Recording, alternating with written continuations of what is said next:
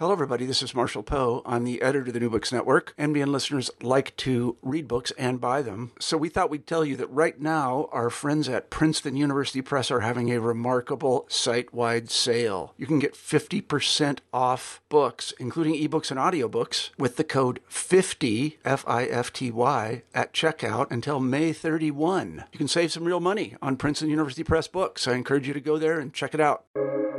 Welcome to the New Books Network. Hello, everybody, and welcome back to New Books in East Asian Studies, a podcast channel on the New Books Network. I am Dagana Dor, one of the hosts of the channel. Today, we'll be talking to Dr. Joshua Esler about his new book, Tibetan Buddhism Among Han Chinese Mediation and Superscription of the Tibetan Tradition in Contemporary Chinese Society, published by Lexington Books in 2020. Dr. Esler, welcome to the show. Uh, thank you for having me on the show. Yeah, thank you. Great. Um, I wonder if you began the interview by saying a few words about yourself and how you became interested in East Asian studies and Buddhist studies. Yeah, so um, originally I'm from uh, Australia, but I was born in uh, Bangladesh. Uh, then I lived in different parts of Asia and also the Middle East. Um, so I've always been interested in Asia, Asian studies in, in general. Uh, so I studied my PhD in Asian studies at the University of Western Australia um, specifically in the Department of uh, Chinese Studies. And uh, my, the focus, uh, particular focus of my PhD was on the topic of uh, the adaptation of Tibetan Buddhism to wider Chinese society. Um, so at present, I'm working as a lecturer at uh, Sheridan Institute of Higher Education in Perth, Western Australia. Um, and the areas I'm teaching are Asian studies, history, and sociology. Thank you. Um, yeah, we don't really get a lot of scholars from Australia, so it's really exciting yeah. to have you. Especially Western Australia, maybe we are right on the, the most isolated city in the world, in Perth. Yeah, yeah, that's true. Um, yeah, so it's really great to have you. Thank you. Thank you. So I guess before we dig into your fantastic book, um, can you please tell us about how you came to write this um, monograph, right, Tibetan Buddhism on Han Chinese, and maybe a little bit how you managed to get more than 80 interviews uh, through your ethnographic work. Yeah, so I've, yeah, I've always been interested in uh, Tibetan culture and language. Um, so this interest began when I was a um, a child. I used to visit Nepal with my family on holiday there, and um, of course in Nepal there's a big uh, Tibetan refugee uh, community. Um, so I was always uh, fascinated as a child to hear um, the chanting in the monasteries and to to see the monks um, there. Um, so I was yeah, always fascinated with Tibetan culture, and this became more entrenched as I grew older. Um, at university, I was able to study. Um, uh, I wasn't able to study really anything about Tibet in my undergraduate course, as we don't have a Tibetan studies program here in West Australia. Um, but during my PhD, I was able, under Asian studies, to uh, within the Chinese department to study uh, this topic on how Tibetan Buddhism is spreading among uh, Han Chinese uh, people. Yeah, so that's how my interest grew. And uh, yeah, I met my interlocutors through a, a variety of uh, different ways in each location. Um, so my fieldwork was carried out in, as I said in the book, in Beijing, uh, in Deqing, uh, Tibetan Autonomous Prefecture, Hong Kong, and Taipei in Taiwan. Um, so the interlocutors were lamas and Tibetan lamas and monks, uh, and also Chinese and other minority practitioners and lay Tibetans. Uh, so in Taipei and Hong Kong, it was quite straightforward to engage with interlocutors. I just called up basically all of the Tibetan centers uh, in these two locations and asked the head lama if I could speak with him and some of his Chinese followers. So um, in Hong Kong and Taiwan, it's very straightforward, but in uh, Beijing and Gyaltang, usually I would meet uh, a handful of interlocutors, and then they would interview uh, introduce me to uh, their wider networks, and it grew from there. So kind of snowballed uh, in on the mainland. Um, so it's more had to be a bit more careful to how I met interlocutors on the mainland, but um, yeah, slowly once you meet people, then they have their own networks, and you get introduced to other people. Thank you. Yeah, it's really impressive um, the number of diverse voices and narratives that you're able to collect in the book. Um, so, your book opens with a perceptive observation on Tibetan Buddhism in contemporary China um, that it's facing ongoing restrictions and challenges imposed by the state, but also at the same time, it has now entered mainstream Chinese society with a growing middle class and even celebrity following. Uh, so, can you tell us briefly first how has Tibetan Buddhism become mainstream amongst the middle class uh, Chinese people despite state restrictions? Yeah, so that yeah, Tibetan Buddhism in its home environment in the Tibetan Autonomous Region and certain other Tibetan Autonomous prefectures is under restrictions and surveillance, um, particularly within Gelug mon- monasteries. Uh, so this is explored quite thoroughly in John Powers' book, um, The Buddha Party even at Larung Gar uh, Buddhist Institute in Sichuan province now, um, this institute that previously enjoyed more freedoms um, is now under more uh, restrictions and surveillance as well. Um, but in wider China, on the other hand, we see uh, Tibetan Buddhism has a lot more freedom uh, in many ways. Um, and I think this is because Tibetan Buddhism within uh, Chinese societies has become more uh, individuated rather than a type of collectivist uh, practice, especially in mainland China. Um, and I think there's some similarities here with how it's become individuated also in the West in certain circles. Uh, yeah, so, so Chinese practitioners, they can practice at home or in any secluded place that they, that they choose, um, without anyone even knowing they are Tibetan Buddhists. Um, so even some party officials, for example, they, uh, they apparently can practice in secret in their own homes. They have their own uh, private altar in their home and they can uh, meditate without and, and, carry out rituals without anyone knowing that they're doing this. So, um, and as Dan Yu points out, uh, the practice of, for example, Dzogchen uh, from the Nyingma school is particularly popular in mainland China, um, given that it's, it's, it's this type of individuated practice. So, um, yeah, and also if you, as long as one is following a Tibetan Lama who is not blacklisted by the state uh, and who has the right political affiliations, there should be no problem for uh, Chinese practitioners of Tibetan Buddhism. Um, yeah, further also the the high profile celebrities who are now following Tibetan uh, lamas. This also gives these lamas a further kind of red stamp of approval, um, in addition to uh, state approval, because they are they have um, their own celebrity status, and that kind of uh, keeps them safe as well. Um, yeah, also the government uh, census that goes out, which uh, asks Chinese citizens their um, religious affiliation, uh, doesn't tend to differentiate between Chinese and Tibetan Buddhists among uh, Han Chinese citizens. Um, so you can tick the box as being a Buddhist without saying you are Tibetan Buddhist uh, which also helps them keep a low profile. So the state may be worried about Chinese following so-called separatist lamas on the other hand, or lamas who give teachings in private homes in eastern China. Uh, but it seems according to the Chinese constitution, there's really nothing which states that this is illegal practice. So yeah, by and large, they're not really an underground group. They, they fit a more gray area, not really being, uh, having the red stamp of approval, but not being blacklisted as well.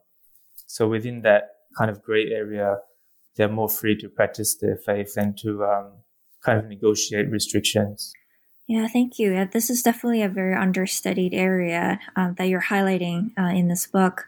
And um, an important idea you introduce early on in the book uh, to explain the popularization of Tibetan Buddhism in contemporary China is the idea of Mandalization um, how the Tibetan Buddhist clergy have found ways to work within Chinese restrictions uh, in their effort to re Mandalize not only Tibetan cultural regions, but also areas outside of geographic Tibet.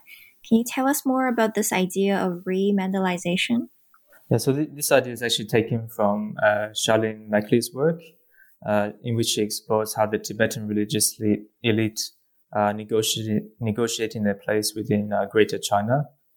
Um, so, of course, a mandala is these uh, con- concentric circles of power uh, surrounding a central deity who is visualized in Tibetan Buddhist uh, initiation rites. Um, of course, yeah, the land of Tibet itself is considered to be a, a giant mandala with important monasteries and, and retinues of beings uh, sitting at key points throughout this landscape, with the locus of spiritual power and temporal power being in the hands of reincarnate lamas. Um, so in post 1950 and especially post 1959 Tibet, um, the temporary temporal aspect of this power has largely been replaced with uh, Chinese state power. Uh, but during the reform and opening period of the 1980s, especially um, monasteries began to be re-established, and we have reincarnate lamas uh, who were key to this reconstruction and resurrection of Tibetan Buddhism after the Cultural Revolution. So in 1981, uh, Jigme Phuntsog uh, established the Larung Gar Buddhist Institute in Sertar in uh, Sichuan province.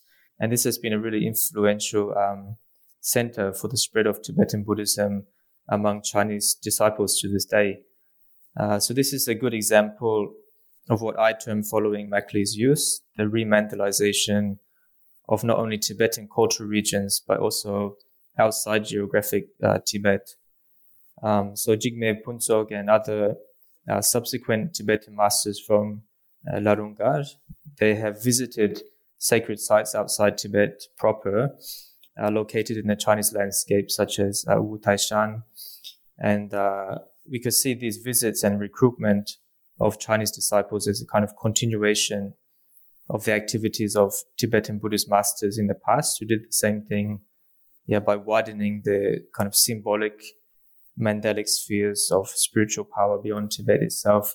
And so as they expand this spiritual power to regions beyond Tibet, a Tibetan worldview centered around these kind of giants of the faith is being adopted to an extent among uh, Chinese practitioners. So, um, so as I mentioned in the introduction to the book, uh, these practitioners although they are separated from their spiritual masters um, and often from each other as well uh, by geographic distance throughout China, they take part in a type of uh, shared imagined community. So they partake in the same rituals, they chant in the same sacred languages, they follow similar masters, they aspire to the bodhisattva ideal of giving self for others and wishing happiness and freedom from suffering for others um, as for themselves. And so this worldview um, stands in stark contrast to the materialist world uh, worldview around them um, that is perceived to be the antithesis to all of this. Um, so, of course, this remandalization, which is mediated through these Tibetan masters, is not a straightforward process in mainland China, uh, given uh, state restrictions and surveillance. Um, it's, it's, rather a process of negotiating ways through these restrictions to influence uh, these disciples beyond the geographic space of Tibet. So, of course, in the West, this process has been much more straightforward with uh, few, if any, uh, government restrictions to curtail the spread of Tibetan Buddhism there. So this this is what I meant by yeah mandalizing uh, beyond the uh, Tibetan geographic sphere. Well, thank you for um, clarifying that. Um, and in chapter one, it's also argued that Tibetan Buddhism actually offers an alternative worldview, right? In addition to this alternative, I guess, um, imagine a community geographical um, landscape that you argue, um, an alternative worldview to Han China's religious life. Um, so, what is Tibetan Buddhism's answers to the so-called China's spiritual crisis, quote unquote, a, a phenomenon that has been sort of pointed out by quite a few scholars recently? Yeah, so many of the Chinese interlocutors I met, um, they saw Tibetan Buddhism as really the highest form of spirituality there is, um, while others saw Chan Buddhism in particular as being on an equal level, although, although they saw Chan Buddhism as being less accessible uh, given the perceived lack of genuine uh, Chinese Buddhist mon- uh, Chinese Buddhist masters in contemporary China, and also due to the conversion of Chinese Buddhist monasteries and temples into uh, tourist sites. So Tibetan Buddhism is perceived as being particularly potent, um, both in regards to its insights and the rituals um, for solving mundane concerns which it um, which it has within uh, its practice. So uh, it kind of fills the vacuum in the Buddhist scene in China uh, with its charismatic uh, reincarnate lamas and their lineages, which are believed to be unbroken since the time of the Buddha and subsequent uh, spiritual giants such as Nagarjuna and Milarepa. Um, so the worldview centered around these unbroken lineages is one based on the bodhisattva aspiration of compassion for all sentient beings, the visualization of every sentient as one's mother in a past life, yeah, the visualization of one's enemy as a precious jewel, which should be held dear um, as one's guru. So all of these ideas are found within a Tibetan Buddhist worldview, and they're seen to stand in stark contrast to the indifference uh, towards and even exploitation of others found in um, a, an entirely materialist worldview in contemporary China. Uh, so even the Communist Party has initiated uh, various campaigns to reinstill uh, within Chinese citizens uh, Chinese moral values that they are perceived to have lost since modernization. Um, so while this is arguably to maintain national unity and to deter uh, civil unrest, it nevertheless points out that there's a problem uh, with contemporary Chinese uh, materialist society. So the Chinese practitioners I met, uh, they also spoke of Chinese society becoming uh, more selfish, like inward-looking, uh, hedonistic, materialistic, which leads to a wide range of social problems. So they saw Tibetan Buddhism, on the other hand, as offering a kind of compassionate worldview for all sentient beings, uh, led by the Tibetan gurus who are in, who have inherited the teachings and incarnation uh, lineages. So, in the words of one Chinese interlocutor I spoke with in Beijing, uh, he said that they, the Chinese practitioners of Tibetan Buddhism, uh, want to take this compassionate worldview and to make the rest of China like Tibet. So, this was a sentiment shared by many other practitioners I met. So, that is the, not to return to a type of Shangri-La, a type of uh, idealized Tibet, but they want to change society around them uh, from a focus on a false sense of self, uh, from which all of these current evils are believed to stem, uh, into a society which puts others first and uh, where exploitation and uh, disregard for others in the environment disappears and so forth. Mm. Yeah, this idea of making China more like Tibet is very fascinating. Um, and a critical observation that you made in the book um, is that there's also a kind of idealization, right? That's that's becoming more obvious as we talk now, and also reimagining of Tibet and Tibetan Buddhism amongst Han Chinese practitioners, and that this kind of idealization is not unlike how Tibetan Buddhism is idealized and imagined in the West. Right. So, what does this tell us about the wider forces of the modern imagining of Tibetan Buddhism? Yeah, I think there's uh, no doubt that Tibetan Buddhism in China is is being idealized and imagined uh, in many similar ways to which it has uh, been idealized and imagined in the West. Um, part of the reason for this is that Tibetan Buddhism has become a global religion.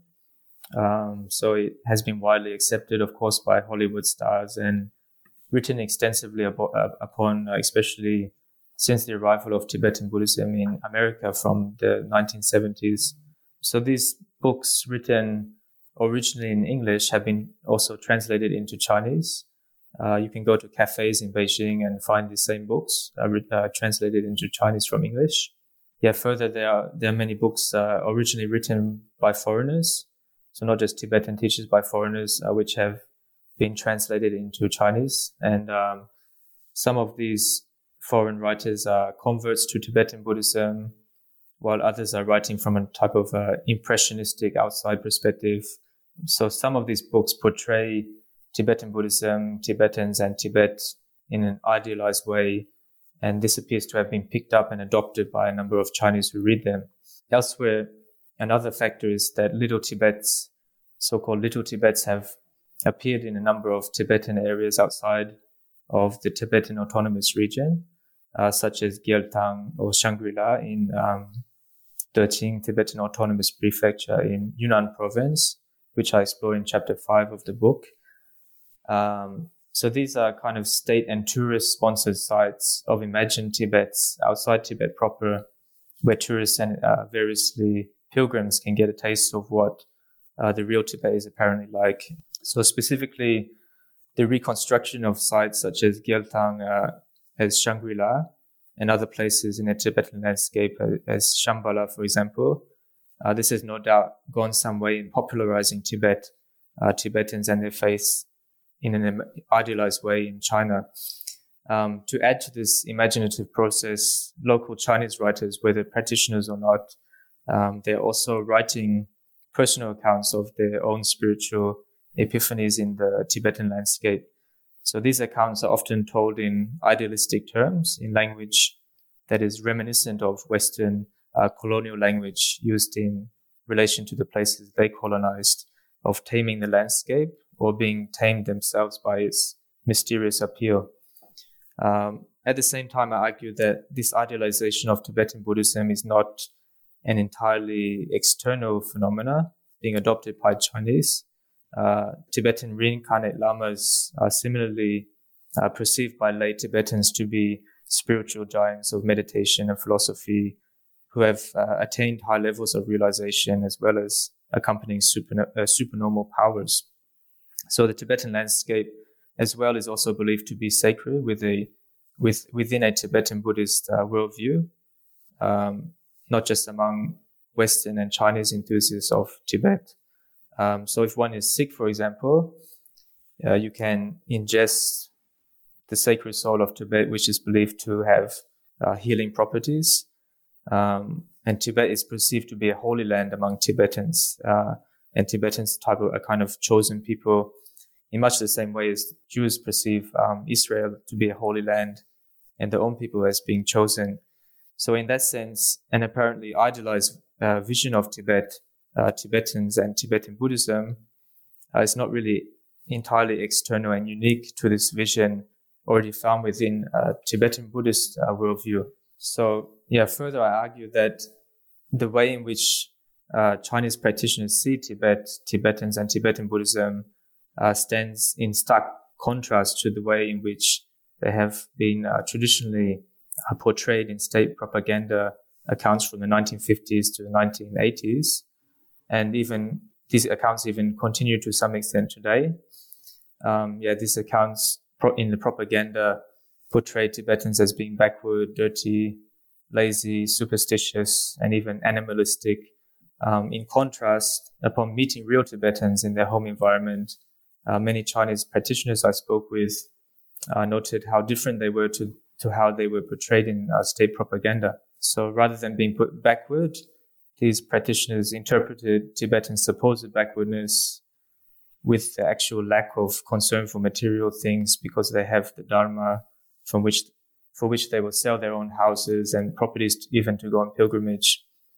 Uh, so what is termed as superstition by state propaganda, these practitioners see as the ultimate level of spiritual attainment and so forth. So they kind of, uh, this is type of uh, reverse acculturation happening where these practitioners attribute to Tibet, Tibetans and Tibetan Buddhism spiritual layers of meaning that override these negative images propagated by the state.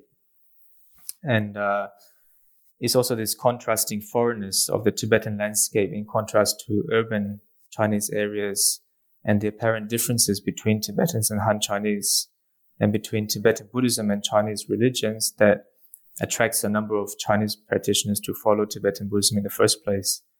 So this kind of foreign uh, difference that uh, makes it stand out in contrast to wider China. So in short, the idealization of Tibetan Buddhism, its people and its landscape in China among Chinese practitioners, it comes from many directions, both externally from the West and internally within Chinese society itself.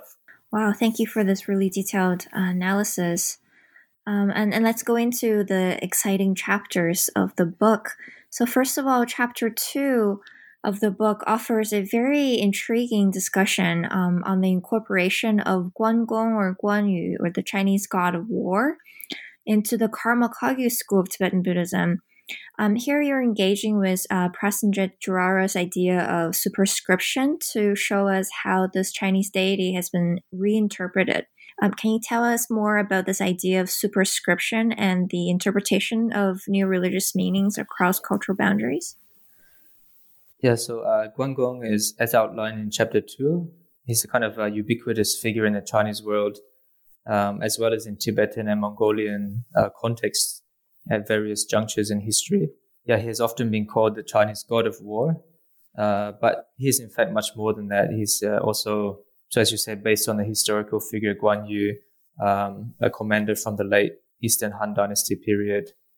Um, and in his uh, post-mortem state as an anthropomorphic god, um, he's been considered a god of wealth, a god of protection and literature, protector of Chinese Buddhist temples, and also the main god sometimes of some Taoist temples, um, as well as a popular martial arts figure in, in contemporary uh, Chinese novels. In Hong Kong today, he's the patron of both triads and police in Hong Kong, which is uh, quite ironic today. Um, but yeah, so he has he has been superscribed with so many different meanings as I as I outline in the in chapter two. So he was given ever grander titles by different emperors, um, and he reached his the peak of his godhood during the Qing dynasty when he was given the most illustrious titles. Uh, yeah, he was also important in Sino-Tibetan borderland areas where he has, at least in one case, been associated with a local mountain god. He was also important as a protector in Gelug and uh, Karma Kagyu schools, and he was incorporated into the Karma Kagyu school by uh, of Tibetan Buddhism by the fifth Karmapa during the Ming Dynasty, um, and until recently, he was the protected deity of the 16th Karmapa's uh, Tsurpu monastery. But after this, the sadhana text was lost, and it wasn't until the current 17th Gyalwang uh, Karmapa um, had a vision in which Guanggong appeared to him that he was reincorporated into the Karma Kagyu school in 2005 when the Karmapa wrote a new sadhana for him. So, so there's a lot of interesting layers of uh, of meaning that have been layered upon uh, Guanggong, um, which have accumulated throughout Chinese history and now in the current uh, Sino-Tibetan context. So I used uh, Duara's idea of superscription to describe this process, whereby this god has been layered with new and sometimes divergent meanings by different parties, uh, even as certain historical continu- continuities um, continue to exist in parallel with these new layers of meaning. So Guanggong became the kind of uh, symbolic blueprint for my book in the same way in which Guanggong has been superscribed with new meanings. So too has Tibetan Buddhism in Greater China. Um, Tibetan Buddhism among Chinese practitioners is now intersecting with the traditional Chinese cosmology of gods, ghosts, and ancestors, uh, even while it is also intersecting with modernist discourses of the state and in Hong Kong a modernist Protestant worldview and a popular imagining of Tibetan Buddhism, Tibetans and Tibet through a kind of Shangri-La's lens as well. So despite these new layers of meaning, uh, many con- many continuities that are present in Tibetan Buddhism in its home environment continue. And I subsequently argue that Tibetan Buddhism itself is not only uh, being superscribed with new meaning, but acts as a, a medium for reorienting the lives, ideas, and practices of these Chinese practitioners. So it is simultaneously laid with new meaning, but is a is also a powerful worldview in its own right that serves to direct practitioners in new directions uh, to which they were not previously exposed. So Guanggong became a good uh, analogy for the wider ways in which Tibetan Buddhism is being superscribed, uh, yet is acting as a conduit through which the lives of these practitioners are being uh, changed. Very interesting. Um, and chapter three is on the Confucian revival and Tibetan Buddhism. And here you explain that the CCP has been skillfully using Confucius for its own political ends. Um, so too are certain Han and other ethnic practitioners uh, layering Tibetan Buddhism with the new Confucian superscription. Um, so, how compatible is Confucian thought with Tibetan Buddhism according to these um, diverse interlocutors that you have interviewed? Yeah, so I found uh, quite a few uh, Chinese practitioners saw uh, Confucianism uh, or Confucian thought as being compatible with Tibetan Buddhism at a mundane type of human level. Um, so that is, they saw both Confucianism and Buddhism as being compatible in that they both promote moral values, um, ethics, harmonious relationships, and a wider harmonious society. Um, they even saw Confucianism as a kind of entry level into higher Buddhist practices. Um, many emphasized that Buddhism was established in China historically in conjunction conjunction with um, uh, Confucian thinking and suggested that Confucian thinking prepared the way for Buddhism because of its emphasis on harmonious human relationships, self-cultivation, and so forth. Um, so it's interesting they didn't talk about the historical rivalry between Confucianism and Buddhism, or about the jealousy of the Confucian literati concerning the popularity of um, Tibetan Buddhist lamas during the Ming and Qing dynasties in the imperial court. Um, instead, positive elements of Confucian Buddhist interaction were played up and brought forward to the current context of the recent Confucian revival in China. So these interlocutors often spoke of Tibetan Buddhism being able to contribute to a truly uh, harmonious society, um, a slogan which is used by the CCP um, since Hu Jintao's era, um, apparently drawn from Confucian thought. So it's sometimes hard to like distinguish the voice of these uh, interlocutors from the state on the mainland, at least, in regard to the relationship between uh, Confucianism and uh, Tibetan Buddhism in the current context. Other practitioners I, I talked to, on the other hand, uh, they thought that Confucianism and Tibetan Buddhism are not compatible at all. So some even saw Confucianism as a kind of impediment to the practice of Tibetan Buddhism. One interlocutor, he described Confucianism as a kind of, as kind of a great wall that prevented uh, people from seeing the true nature of the reality of things uh, with its emphasis on hierarchical human relations and its many uh, rules that bind it at the kind of human level. Uh, so this latter group of uh, practitioners were often those who had been traumatized, I found, by difficult life circumstances, such as the loss of a loved one or, or a difficult divorce, um, so they wanted to escape these painful experiences uh, in a completely uh, transformative religion, and they found this in Tibetan Buddhism. So they often describe Tibetan Buddhism as being uh, beyond the world, while Confucianism was still bound to it. Uh, and many of these practitioners were also attracted to the foreignness of Tibetan Buddhism, to something that was uh, so different to everything they were accustomed to in the in the Chinese world up to that point. Uh, so some of these practitioners, they escape urban uh, centers in eastern China to live in uh, Tibetan areas such as Gyaltang in Deqing Tibetan Autonomous Prefecture. And some had been to Larung Gar in Sertar, uh, Sichuan province or to other nearby Tibetan areas.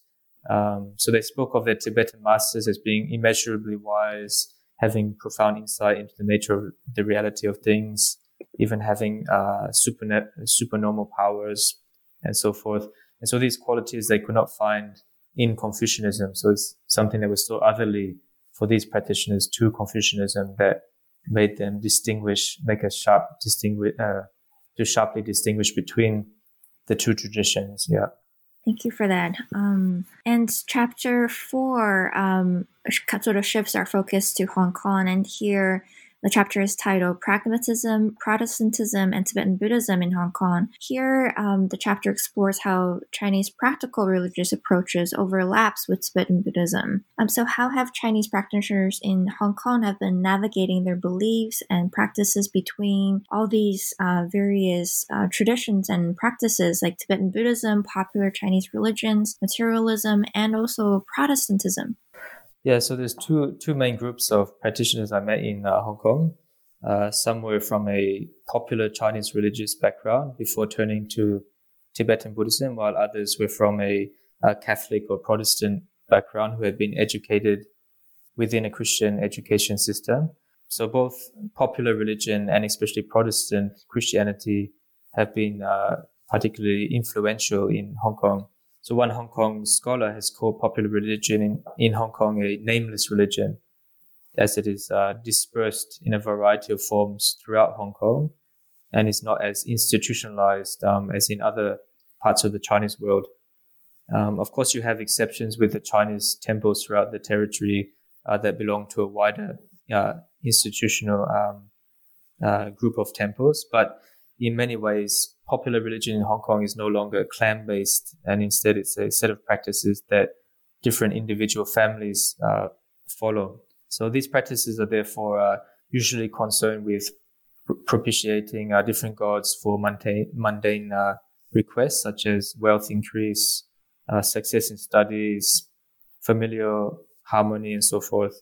Um, so I found that many practitioners who came to Tibetan Buddhism from a popular Chinese religious background, they often carried across similar mundane concerns into the practice of uh, Tibetan Buddhism and would request different rituals uh, from the Tibetan uh, teachers to solve these problems. Uh, so Tibetan Buddhism, of course, does provide for the fulfillment of mundane requests. Although the Tibetan teachers I met, they always emphasize that one's intentions are very important. So you can't just pray to Tsambala, the Tibetan god of wealth, for example, and then strike rich. Your intentions have and karmic history will, will influence the outcome. Yeah, so one Lama in Hong Kong, he told me that Chinese practitioners come to him with these requests to get rich or solve other mundane uh, problems. And then they have this kind of mentality of incense and results. So they put their incense out in the evening, expect the problem to be solved in the morning. So this is what I heard from many other Tibetan lamas. They found that some Chinese practitioners, they want immediate results and don't properly understand theories concerning uh, karma. On top of popular Chinese religion, yeah, materialism has a strong uh, presence in Hong Kong. Um, so the former colony was built by merchants, and up until recently has been a major entre- entrepot for um, uh, trade and commerce. Uh, so many Hong Kongers invest in the stock market. They enjoy buying designer brands. They look up to entrepreneurs such as Li Ka-shing as the as the peak of success. Um, so I don't want to suggest, as some have that, um, as some have suggested, that Hong Kongers are addicted to material fetishism, um, as this would be a sweeping uh, generalization. But in, in very broadly in general, materialist ideals are strongly rooted in the territory, and there is some qualitative uh, research that backs this up. So I found that the overlapping interests in popular religious practices and this materialism has led some practitioners to approach Tibetan Buddhism for mundane concerns as much as they approach it for uh, soteriological ends. Um, other practitioners, however, were from a Protestant or Catholic background or had been educated in a Protestant or Catholic school. So they often looked upon popular, this, this popular Chinese religion as superstitious.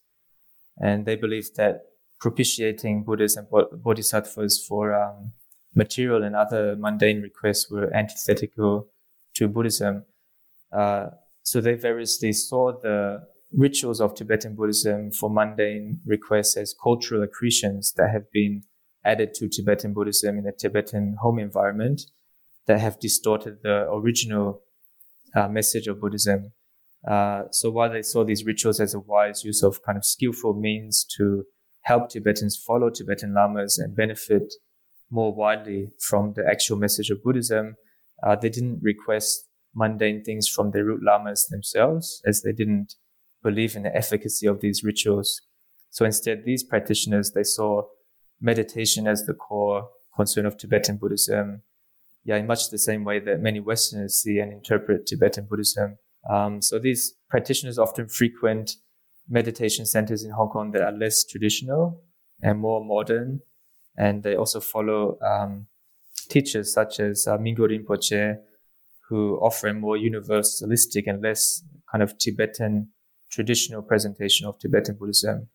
Uh, so one practitioner from a Protestant background, um, for example, she found that the traditional Tibetan Buddhist centers in Hong Kong were scary, in her, in her words. So uh, while she felt at home and learned a lot more uh, in Mingyur Rinpoche's uh, Tergar Center, center in uh, in Hong Kong, and at his uh, talks. So practitioners from a popular religious background, on the other hand, were attracted to these more traditional centers and to the rituals offered there for uh, mundane concerns. So there's quite a contrast that I found between the practitioners from a popular religious or Christianized background in, in Hong Kong. This is uh, very fascinating findings. Um, um, and chapter five shifts our focus to the Deqing uh, Tibetan Autonomous Prefecture in the Yunnan province in mainland China and draws our attention to the sacred Buddhist landscape of the area which has been um, a location for environmentalist actions and ecotourism. Um, so, how has this Tibetan region and the sacred landscape being reinterpreted and reimagined through these very different uh, modern discourses of environmentalism? Yes, so um, Deqing Tibetan Autonomous prefecture. So after 2001 in particular, uh, became an important site of um, con- uh, conservation and ecotourism. And this followed a ban on logging after the floods in 1998 when the Yangtze River was uh, breached. So, yeah, the local authorities have changed the name of the prefecture to Shangri-La, and the main town, uh, has also also now bears the same name um, as the prefecture. So the prefecture has has since this time, since 2001, uh, attracted many Chinese and quite a few overseas uh, visitors as well. Yeah, the site of uh, Kawakarpo uh, mountain range, uh, one of the one of the eight um, abode mountains of Tibetan pilgrimage, has become particularly popular for tourists as well as uh, pilgrims. And so Kawakarpo is one of a retinue of mountain gods believed to inhabit the landscape in the area. And pilgrimage to this site is very important for Tibetans. Um, so this uh, Tibetan belief in the sacredness of the landscape and the myriad beings that inhabit its, its uh, that inhabit this landscape is termed uh, geopiety by Chris Coggins and um, in, in his in his and Emily uh, Yeh's work on uh, this region. So a geopious worldview uh, maintains that deities and spirits inhabit the landscape and they're able to protect it and uh, bring consequences upon those who seek to damage this landscape or commit uh, socially unacceptable acts uh, within the human community in the vicinity of these uh, deities and spirits. So the new environmental discourse, environmentalist discourse that is uh, currently popular in the prefecture and more widely in other parts of China, on the other hand, um, maintains that people that people are in control of preservation of the landscape. So while a geopious worldview maintains that there is interconnectivity between deities and spirits and people, um, and that their continued existence is mutually dependent. Um, a Western environmentalist view is more anthropocentric, so it's more of a one-way relationship. So in chapter five, I wanted to explore how different Chinese and Tibetan practitioners of Tibetan Buddhism uh, interpret the place of uh, mountain deity cults, which have been Buddhicized to a large extent within or against this environmentalist uh, discourse. Uh, so what I found to my surprise was that many Chinese practitioners believe that Tibetan deities and spirits exist, and uh, some believe that disturbing their abodes would result in retribution. Um, so, for example, one Chinese practitioner I met in Gyaltang uh, believed that the Sino-Japanese team, there's a Sino-Japanese uh, climbing team uh, that had climbed Mount uh, Kawakarpo in 1991. Uh, they had perished because they offended the resident deity by climbing the mountain. Uh, she also believed that Tibetans who had made pilgrimage around Kawakarpo uh, prior to the 2010 uh, Yushu earthquake um, had been spared during the earthquake. So um, she really believes in the power of this deity to protect and to uh, also take retribution out on those who kind of flaunt the, the, the geopious rules surrounding this mountain. Yes, she also makes pilgrimage uh, to the mountain herself. And she said she feels the presence of Kawakarpo and believes in his protection. Uh, she also prays to her root Lama while at the mountain facing Kawakarpo and believes that both her Lama and the mountain god protect and guide her. So for her, the mountain gods and the other land-based beings uh, in the Tibetan landscape, they have their own power and they're not reliant on people for protection. So there's quite a disconnect here between an environmentalist discourse and a Tibetan geopious worldview. But some practitioners, some Tibetan practitioners I met, however, they thought that local mountain gods and other land-based entities may or may not exist. And some were even adamant that they are a figment of the imagination, um, although belief in them may help to preserve the environment. So that is a good thing. So even among Tibetans themselves, some Tibetans are losing that geopious belief while some Chinese are following it. So it's quite an interesting uh, contrast. However, most Tibetans I, I, spoke to, they, they saw these uh, beings as real, and some thought that an entirely anthropocentric environmentalist paradigm was somewhat in opposition to their geopious worldview. So a member of the Kawa Gebo uh, Cultural Society in Dechan, for example, uh, he emphasized that while protecting the environment was important, uh, the local deities and spirits are kind of family for Tibetans, and environmentalism must not override this uh, belief. So, in fact, if it does override this belief and a geo-pious view is no longer maintained by Tibetans, he felt that there would be a kind of disconnect between Tibetans and the environment, and this would lead to apathy uh, for the natural environment. So, his society seeks to primarily uh, preserve these geo-pious beliefs and culture, while a secondary outcome is environmental protection. Um, but it's also interesting, uh, yeah, so it's interesting to see how these formerly atheist Chinese uh, now buy into a geo-pious worldview, um, even as some Tibetans are leaving it behind. Uh, on the other hand, I found that there are also Tibetans who have lived in Chinese areas and they've become secularized. Um, but they've recently returned to Deqing and uh, here they have again taken up a geo-pious view of the Tibetan landscape. Yeah, so quite a few different um, things happening in that chapter. Mm, yeah, this is a particularly interesting, uh, intriguing chapter. Yeah, like you said, it's a very um, kind of mind boggling contradiction as well. Um, and chapter six, uh, when we go on, investigates the intersection between Chinese beliefs in ghosts and Tibetan Buddhism. So here you're asking a lot of really interesting, fascinating questions one of the question was uh, why ghost culture was still so rooted among these Chinese practitioners and how Tibetan teachers such as Yongey Mingyur Rinpoche were addressing this issue among their Chinese followers. Um, and in the same chapter, you're also interested in another question and finding out um, what, if any, impact um, the CCP's anti superstition campaigns and rhetorics had had on the beliefs of these practitioners concerning ghosts. So tell us what you sort of found um, by asking these questions in your book. Yeah, so I found that uh, many practitioners in uh, mainland China, uh, Hong Kong, and Taiwan um, believe that ghosts exist. Um, and the types of ghosts they spoke about were quite often those of the unattended dead, um, as portrayed in Chinese traditional cosmology as kind of shadows of the self wandering about because descendants haven't attended to their to their needs in the afterlife. So the ghosts they spoke of were also rather frightening uh, beings. Um, so ghosts of a more strictly Buddhist cosmology are usually a preta or hungry ghosts, as has, as has been translated in uh, Chinese. So these ghosts are not a shadow of the self, but they're fully reborn sentients who are located in one of the preta realms, although some of them may move amongst us as well in the human realm. But Preta are generally portrayed in Buddhist art as having a kind of bloated stomach, uh, a, a, tiny mouth through which food cannot pass, um, or the food they touch turns to fire and so forth. So they are kind of pitiful beings that live in uh, constant torment and are not not to be feared, but to to be uh, pitied. Um, so I found that while many practitioners refer to Preta as hungry ghosts, uh, the ghosts they encountered themselves through their personal experiences were more often those of uh, Chinese popular accounts of ghosts. So uh, that is, you know, unattended ghosts that better fit the Chinese cosmology of gods, ghosts, and uh, ancestors.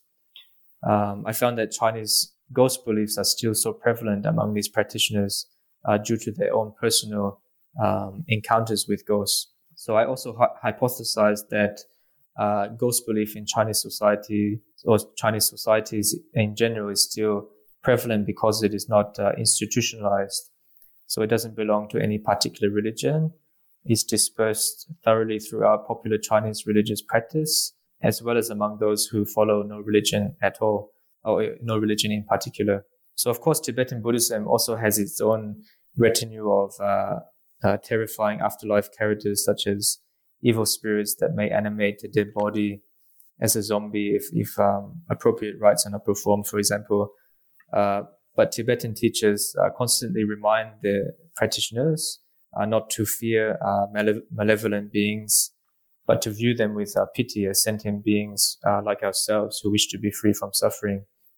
So often they re- reiterate that such beings appear to test our faith, but if, if we see them as they really are, that is ultimately non-existent, then we will have conquered them uh, so many modernist Tibetan Buddhist uh, teachers who have taught in the West, they often downplayed the existence of such beings altogether, as they know perhaps that a traditional account of Tibetan Buddhism may not be received as well among an apparently rational Western audience. So when these same teachers teach in the Chinese world, they often teach through the same rationalist lens that they would a Western audience.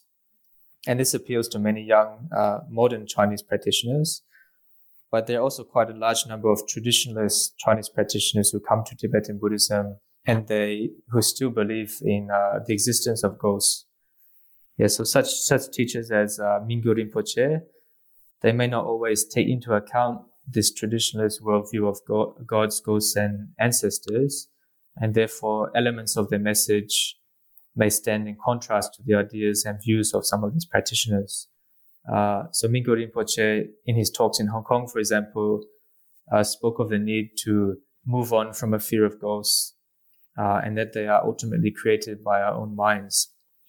Uh, but many practitioners I met told me about personal encounters they had with ghosts prior to the conversion to Tibetan Buddhism, and that while they know the truth of Buddhism concerning their ultimate non-existence, they still held on to these frightening experiences. Um, on the other hand, I also met uh, Chinese practitioners who referred to ghost beliefs in much the same way as the CCP has in its anti-superstitious campaigns and rhetoric as figments of a fearful imagination. So while these practitioners did not deny their existence entirely, they often emphasize that certain natural phenomena may be mistaken for ghosts, and much in much in the same way that CCP publications ha- uh, have done.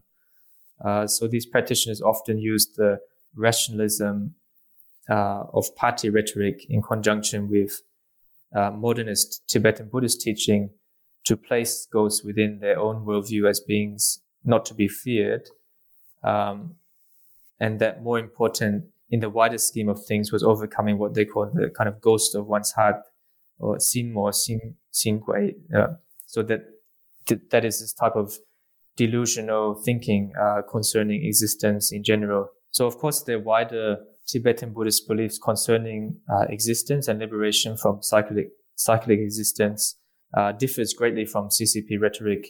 But it's interesting how, how at certain junctures, uh, both the scientific rationalism of the state and their own faith uh, congeal.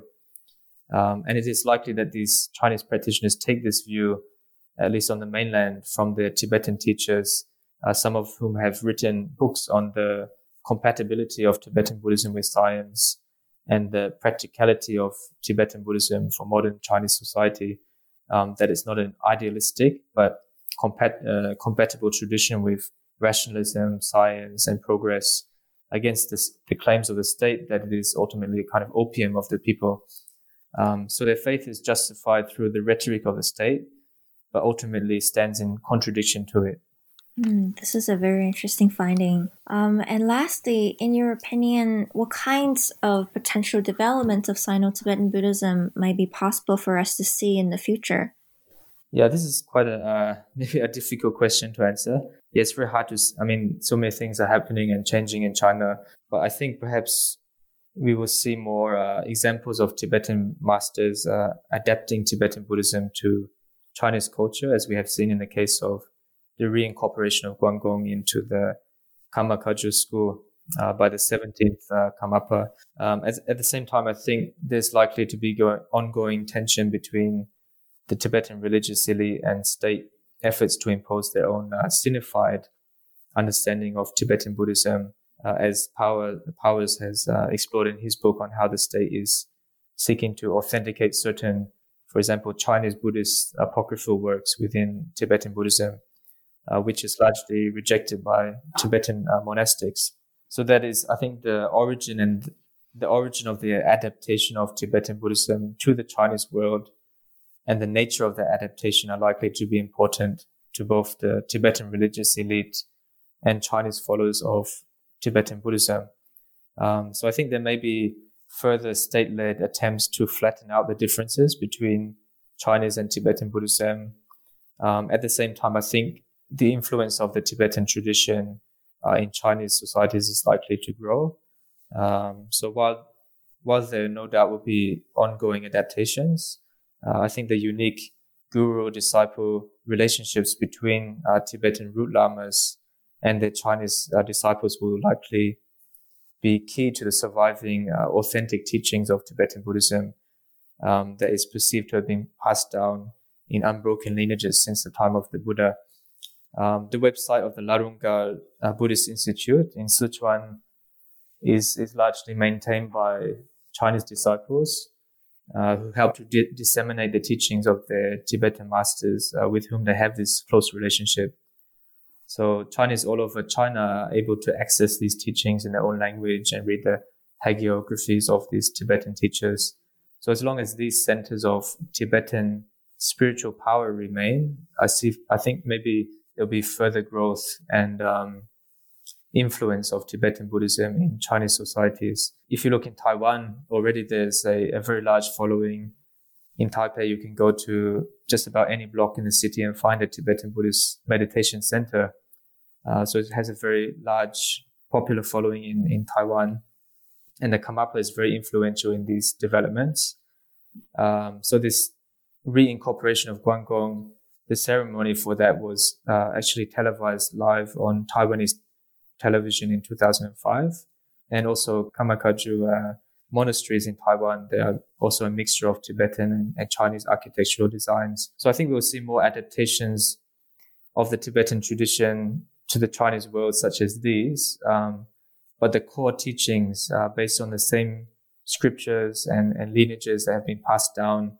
I think they're likely to continue without major influence from Chinese uh, Buddhist traditions such as Chan Buddhism, for example. So, of course, outside the direct transmission of Tibetan Buddhism to Chinese disciples, there are also many uh, Tibetan influenced new forms of Sino-Tibetan Buddhism, uh, initiated mostly by Chinese uh, religious practitioners. So we may see new forms of Sino-Tibetan religion, such as uh, such as these, taking root in the future. But uh, I don't expect this to happen really within the strictly uh, Tibetan Buddhist circles or among Chinese followers. Well, thank you for that expert um, analysis and I guess predictions for the future. I guess we'll have to see what happens. Um, well, we've actually taken up a lot of your time. Um, we've come to 60 minutes already. So I will ask the final question traditional to our uh, New Books Network. Can you maybe tell us a little bit about uh, the projects that you're currently working on now? Yeah, so at the moment, um, I haven't actually got a concrete project I'm working on, but looking at working on maybe the research going forward. Um, so I'd like to look at more research into the Republican era monks uh, who went to Tibet and studied under the Tibetan uh, Tibetan masters in Lhasa, uh, such as Nenghai and uh, Fazun and other um, Chinese uh, monks, and who brought back the teachings to China. I think it'd be really interesting to look more at their biographies and also the translations into Chinese of Tibetan Buddhist works. Um, so I'd like to examine the significance also of their autobiographies, their biographies, and their teachings for um, current uh, Chinese practitioners of Tibetan Buddhism, or alternatively, whether they have kind of fallen into disuse with the current uh, focus on the teachings of Tibetan masters who Chinese now have direct access to. Um, so I think that'd be interesting to look at that kind of uh, continuation of the significance or otherwise of their their works from the Republican era that's not really a concrete project at the moment, but going forward, I'd like to develop that that further. Yeah. Well, I think the Sino-Tibetan connection, right, and Buddhist connection is something that's been overlooked for quite a long time. So it's definitely really exciting uh, to hear that you're working on this. Well, thank you so much um, for taking the time to talk to us about your really exciting book, a book that's really addressing a lot of issues that um, haven't been you know, adequately addressed um, in either Buddhist studies or in Sinology or in Tibetan studies. So this is a really exciting project. So really grateful that you're sharing it with us. No, thank you. Thank you for the opportunity to be on your show and to share my work and to um, give some get some feedback. Thank you. Great. Well, until next time. Bye bye. Yeah, bye bye. Bye.